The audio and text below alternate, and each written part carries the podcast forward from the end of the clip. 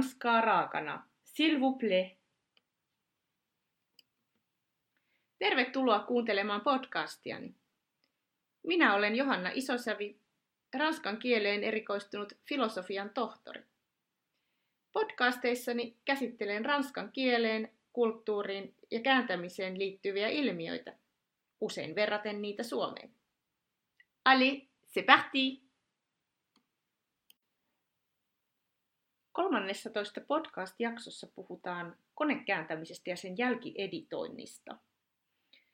Konekääntäminen yleistyy hurjaa vauhtia, se on kehittynyt myös valtavasti.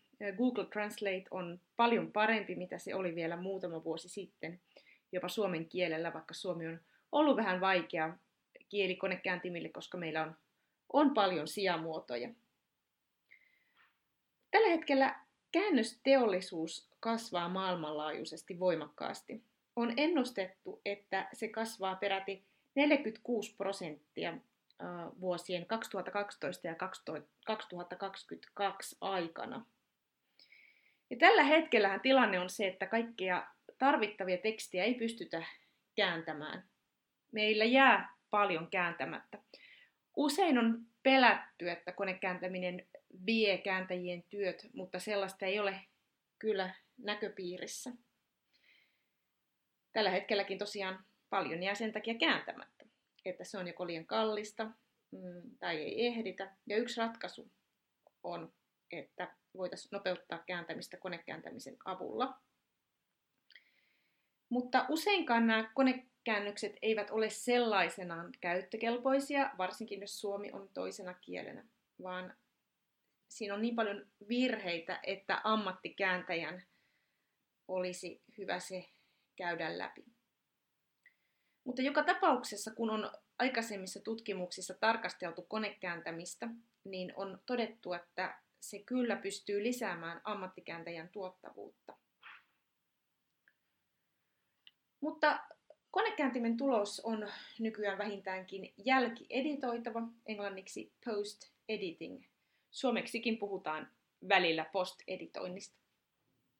Eli jälkieditointi tarkoittaa yhä yleistyvää käytäntöä käännösalalla, jolloin konekäännöstä muokataan. Usein puhutaan jälkieditoinnin yhteydessä sopivuudesta tiettyyn tarkoitukseen. Englanniksi sanotaan fit for purpose. Eli täydellisesti viimeistelty teksti ei aina ole edes tavoitteena. Ja usein jälkieditointi jaetaankin kahteen tasoon. Kevyen, englanniksi puhutaan usein fast tai rapid tai light, minimal post-editing. Ja sitten puhutaan perusteellisesta jälkieditoinnista, full conventional post-editing. Mutta nämä ei ole aina selvänrajaisia kategorioita. Jokin aika sitten jälkieditointia käsittelevässä isostandardissa määriteltiin perusteellinen jälkieditointi sellaiseksi prosessiksi, jossa saadaan aikaan ihmisen tekemään käännökseen verrattavissa oleva tuote. Eli tarkistetaan, että sisältö vastaa sitä lähdetekstiä, että se on ymmärrettävä, luettava ja korjataan virheet. Kevyen jälkieditoinnin tavoitteena on, että teksti on ymmärrettävä ja sisällöltään vastaava. On toisissa ohjeissa määritelty tasot vähän eri termein, että tarpeeksi hyvä laatu ja ihmiskääntäjän laatu.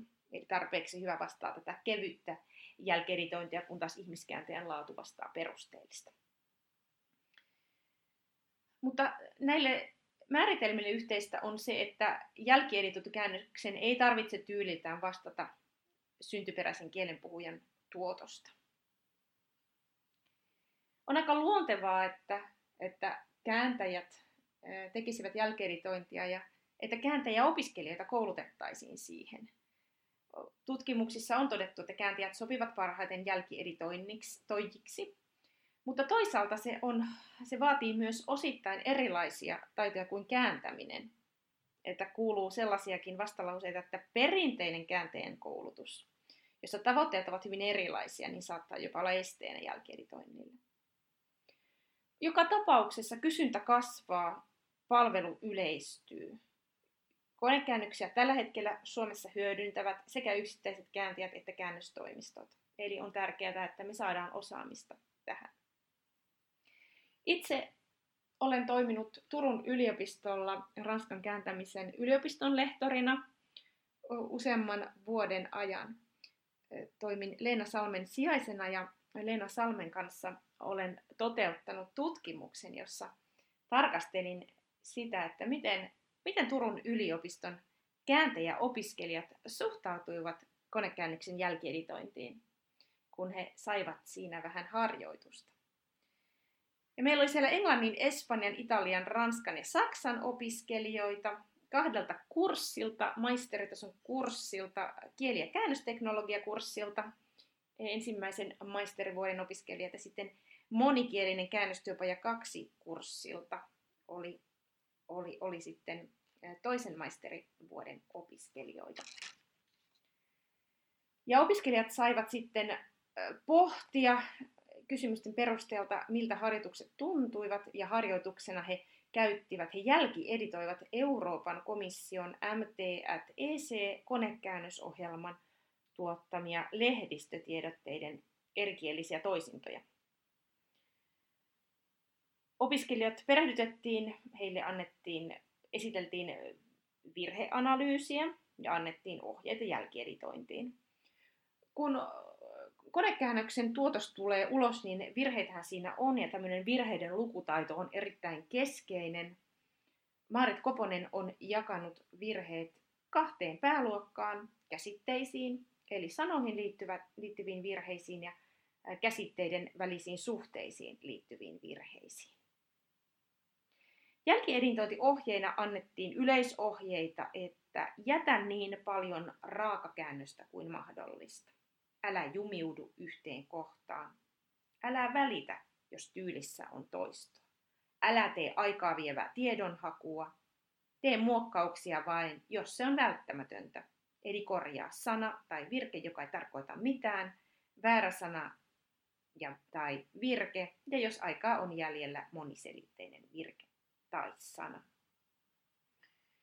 Kieli- ja käännösteknologia kurssin opiskelijat editoivat kaksi versiota samasta tekstistä, kevyen jälkieditoinnin ja, ja sitten perusteellisen jälkieditoinnin. Ja kevyesti jälkieditoitavat tekstit ovat hyvin lyhytikäisiä. Ne voidaan esimerkiksi lukea yhdessä kokouksessa ja sen jälkeen ne menevät roskiin, niin sen takia se ei tarvitse olla julkaisukelpoinen. Perusteellinen jälkieditointi on tarkoitettu laajempaan käyttöön esimerkiksi verkkosivuille, jossa se voi olla sen aikaa, kunnes sitten tulee uudempaa tietoa ja tieto päivitetään.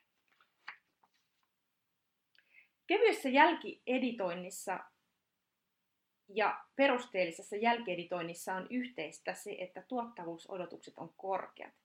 Eli lyhyessä ajassa pitäisi saada paljon aikaa. Mutta erona on se, että kevyessä jälkieditoinnissa laatuodotukset ovat matalat, kun taas perusteellisessa editoinnissa laatuodotukset ovat keskitasoiset. Ja kun opiskelijat olivat tehneet harjoituksen, he saivat vastata kysymyksiin, miltä jälkieditointitehtävien tehtävien tekeminen tuntui, millaisena näet virheanalyysin roolin, mit, mitä ohjeinta oli helpointa noudattaa, mitä haasteita oli, millaisia eroja on jälkieditoinnin ja kääntämisen välillä ja mitä taitoja tulisi kehittää ja näetkö itsesi jälkieditoijana. Opiskelijat suhtautuu jälkieditointiharjoitusten tekemiseen enemmänkin positiivisesti kuin negatiivisesti. Esimerkiksi en ole aikaisemmin tehnyt posteditointia, joten oli mielenkiintoista tutustua uuteen kääntämisen osa-alueeseen. Konekäännöksen jälkieditointi tuntui omalta osaltaan vieraalta, toisaalta kuitenkin hyvin mielekkäältä tehtävältä ja tärkeältä aiheelta. Toisten mielestä se oli kohtalaisen mukavaa ja vaivatonta, kun taas toiset sanoivat, kuten tämä opiskelija, että ei missään nimessä ole helpompaa, eikä sitä voi tehdä vasemmalla kädellä, sillä editoijan vastuu on suuri.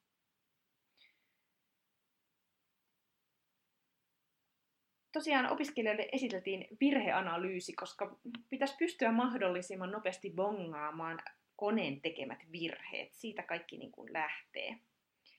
Ja työpaja kaksi opiskelijat niin saivat ihan lähettää virheanalyysinsä Euroopan komissiolle, joka toivoo palautetta ohjelmastaan.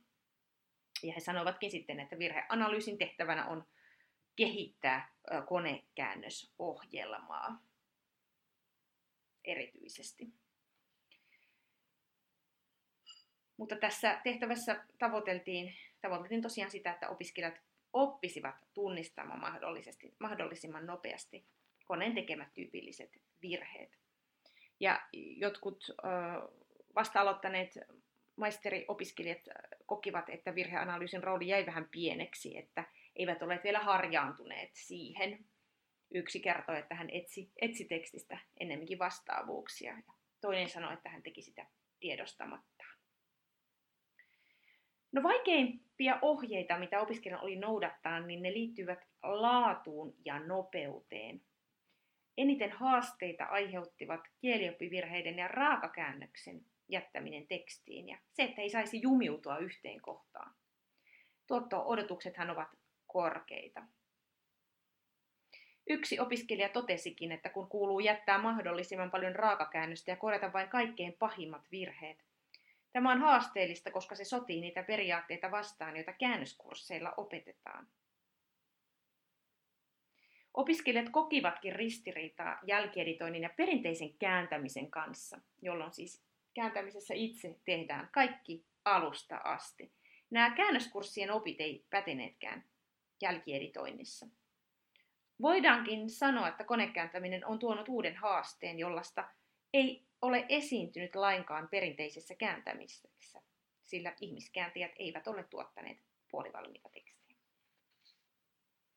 Haasteeksi opiskelijat kokivat kevyen ja perusteellisen version välillä, että mikä on riittävä määrä muokkauksia.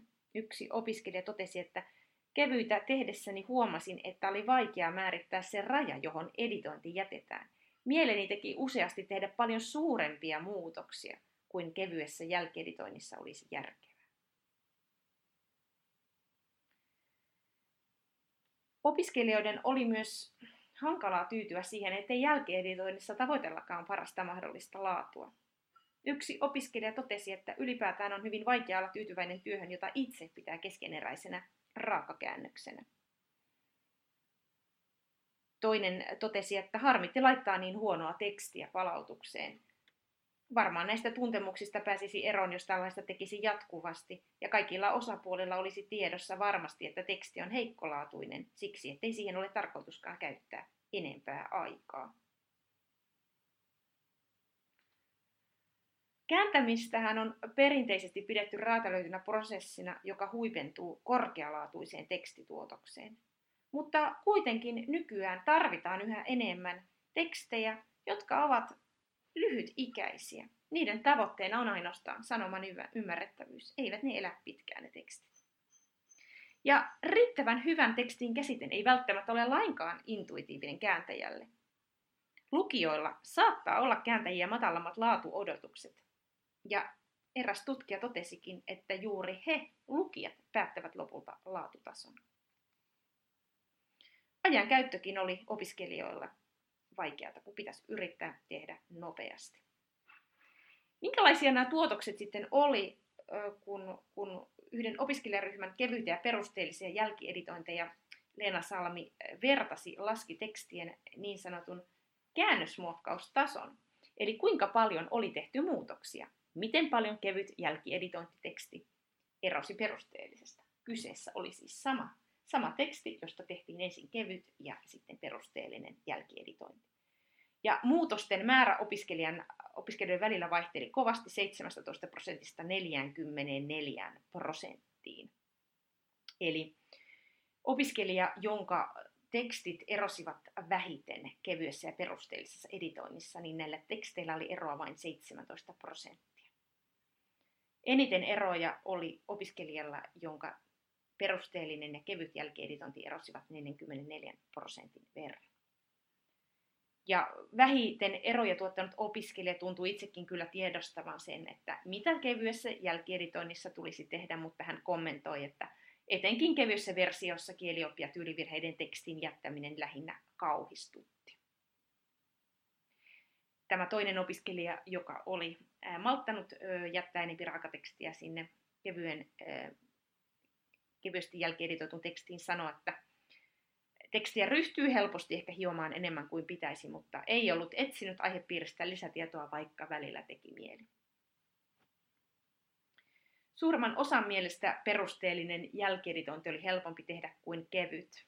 Tämä tuntui olevan lähempänä sitä perinteistä kääntämistä. Kääntämisessä ja jälkieditoinnissa on tosiaan eroja, ja opiskelijat niitä mietti, yleisimmin mainittu erovaisuus koski ajankäyttöä. Jälkieditoijan työssä korostuu nopea ja tehokas käännösten tuottaminen.